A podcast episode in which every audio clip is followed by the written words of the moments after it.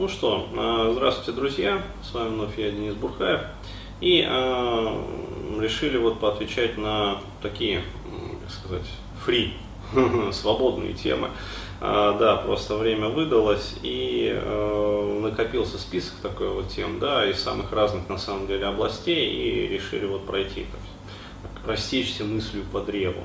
А, вот. И хотелось бы начать вот с такой вот темы, которая э, периодически вообще повторяется. А, я бы даже э, сказал так.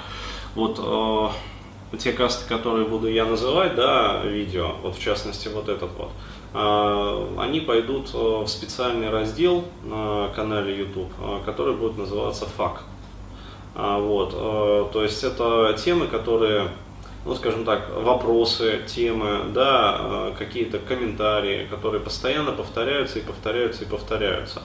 Вот. И если честно, я на них уже как бы и отвечал и под разными соусами, и с разных углов. А, вот, но люди все равно спрашивают, спрашивают, спрашивают. Вот, и я считаю необходимым создать вот такой вот раздел, а, где будет вот ну, последовательно отвечаться на самые такие вот э, злободневные темы. А дальше вообще это будет еще переведено в аудио и текстовый вид. Э, вот, и будет еще и создана такая брошюра. Вот, вот это вот один как раз из э, факт номер один, да, тема. А, и хотелось бы в ней рассмотреть э, такой вот момент по поводу быстрой терапии. Еще раз говорю, постоянно тема повторяется, и постоянно люди спрашивают, а, дескать, вот а, в каких случаях можно ждать быстрых результатов от терапии, в каких случаях можно, скажем так, ждать более таких вот долгих результатов от терапии. И, естественно, клиентам интересно, причем не только потенциальным, а уже состоявшимся, потому что, ну, практически любой человек, который вот приходит ко мне, например, на консультации, да и на самом деле не только ко мне, а вот, его интересует вообще бюджет, да, скажем так, его проблематики, то есть во сколько ему это все обойдется, то есть насколько долго это предстоит вообще, а, сколько вообще по усилиям придется работать. А, вот э, отвечаю всем, как говорится, сразу скопом. Да, а, то есть э, возможно ли быстрая терапия? Да, безусловно, быстрая терапия возможна. И я могу сказать, что вот в моей практике были такие клиенты, я про них уже говорил и не раз, еще раз говорю, вот повторяюсь, да, э, что приходит человек, например, то есть э, с ним беседуешь там на предвариловке, а вот после этого начинаешь работать, как бы и э, кажется, ну, что потребуется там, например, три терапевтических модуля или даже четыре.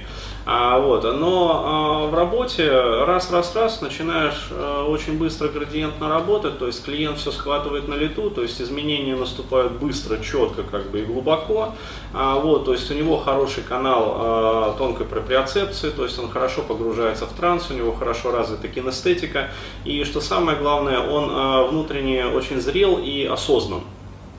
Вот. И с таким клиентом, а, то есть бывало даже так, то есть клиент проплачивает там 3-4 модуля, вот за 1-2 модуля справляешься с ним.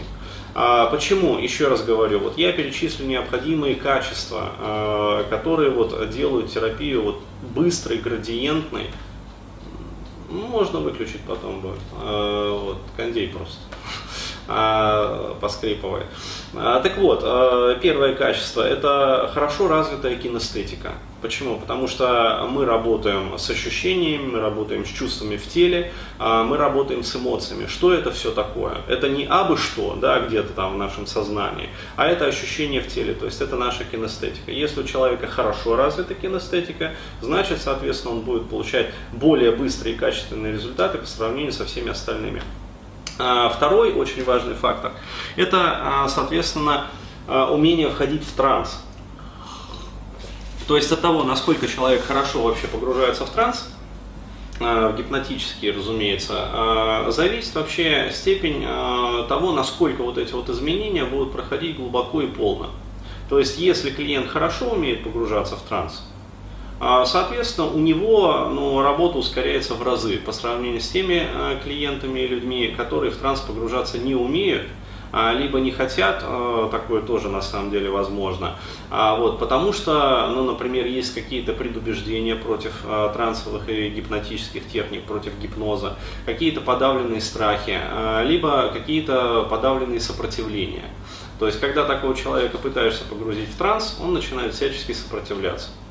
Вот, это следующий, второй вот фактор, то есть умение погружаться в транс. Вот. И э, третий фактор, э, он на самом деле самый главный. Это э, внутренняя зрелость и осознанность. То есть, еще раз говорю, вот если э, разобщать, что это такое, да, э, чтобы было понятно, э, у человека есть так называемый внутренний психологический возраст. Вот, и внешний физиологический возраст. И очень часто у людей э, внутренний психологический возраст не соответствует э, внешнему физиологическому возрасту. Объясню, а, как это бывает. То есть крайне мало на самом деле людей, у которых психологический возраст больше да, физиологического возраста. То есть а, бывают такие дети, а, я таких встречал, да, с которыми пообщаешься, и вот вроде маленький, да, общаешься с ним как со взрослым.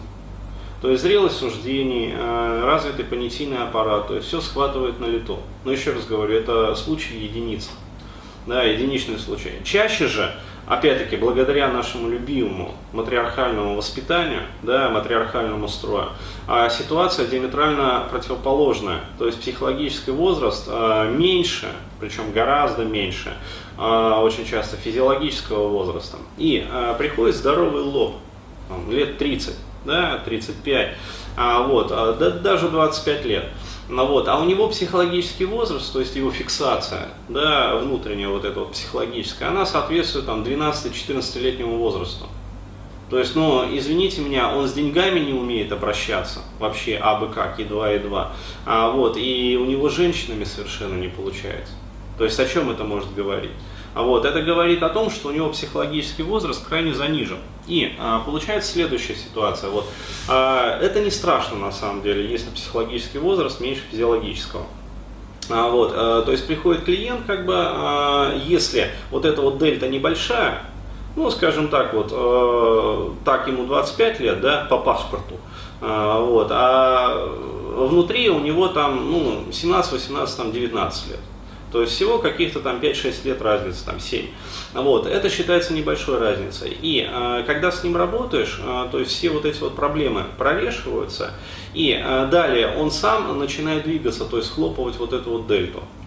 А, и получается достаточно градиентная терапия. Почему? Потому что разница небольшая. И совершенно другая ситуация, когда приходит, например, человек, а, которому тоже ну, там 25, там, 26 лет, вот, а у него фиксация там в 6-7 возрасте. То есть получается, что у него дельта а, вот это вот больше там 10-15 лет.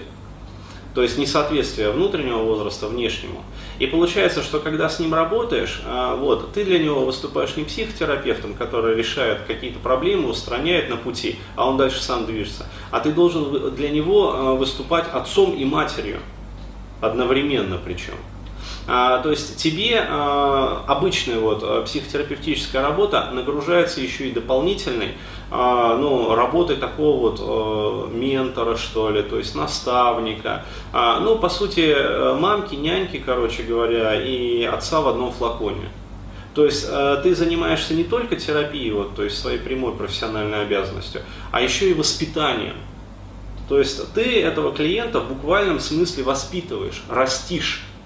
И вот в этом случае быстрая градиентная терапия уже невозможно. Почему? Потому что а, возникает такой процесс, даже при условии, что он хорошо входит в транс, а даже при условии, что у него развитая кинестетика, все равно это растягивается на месяцы, если не на годы.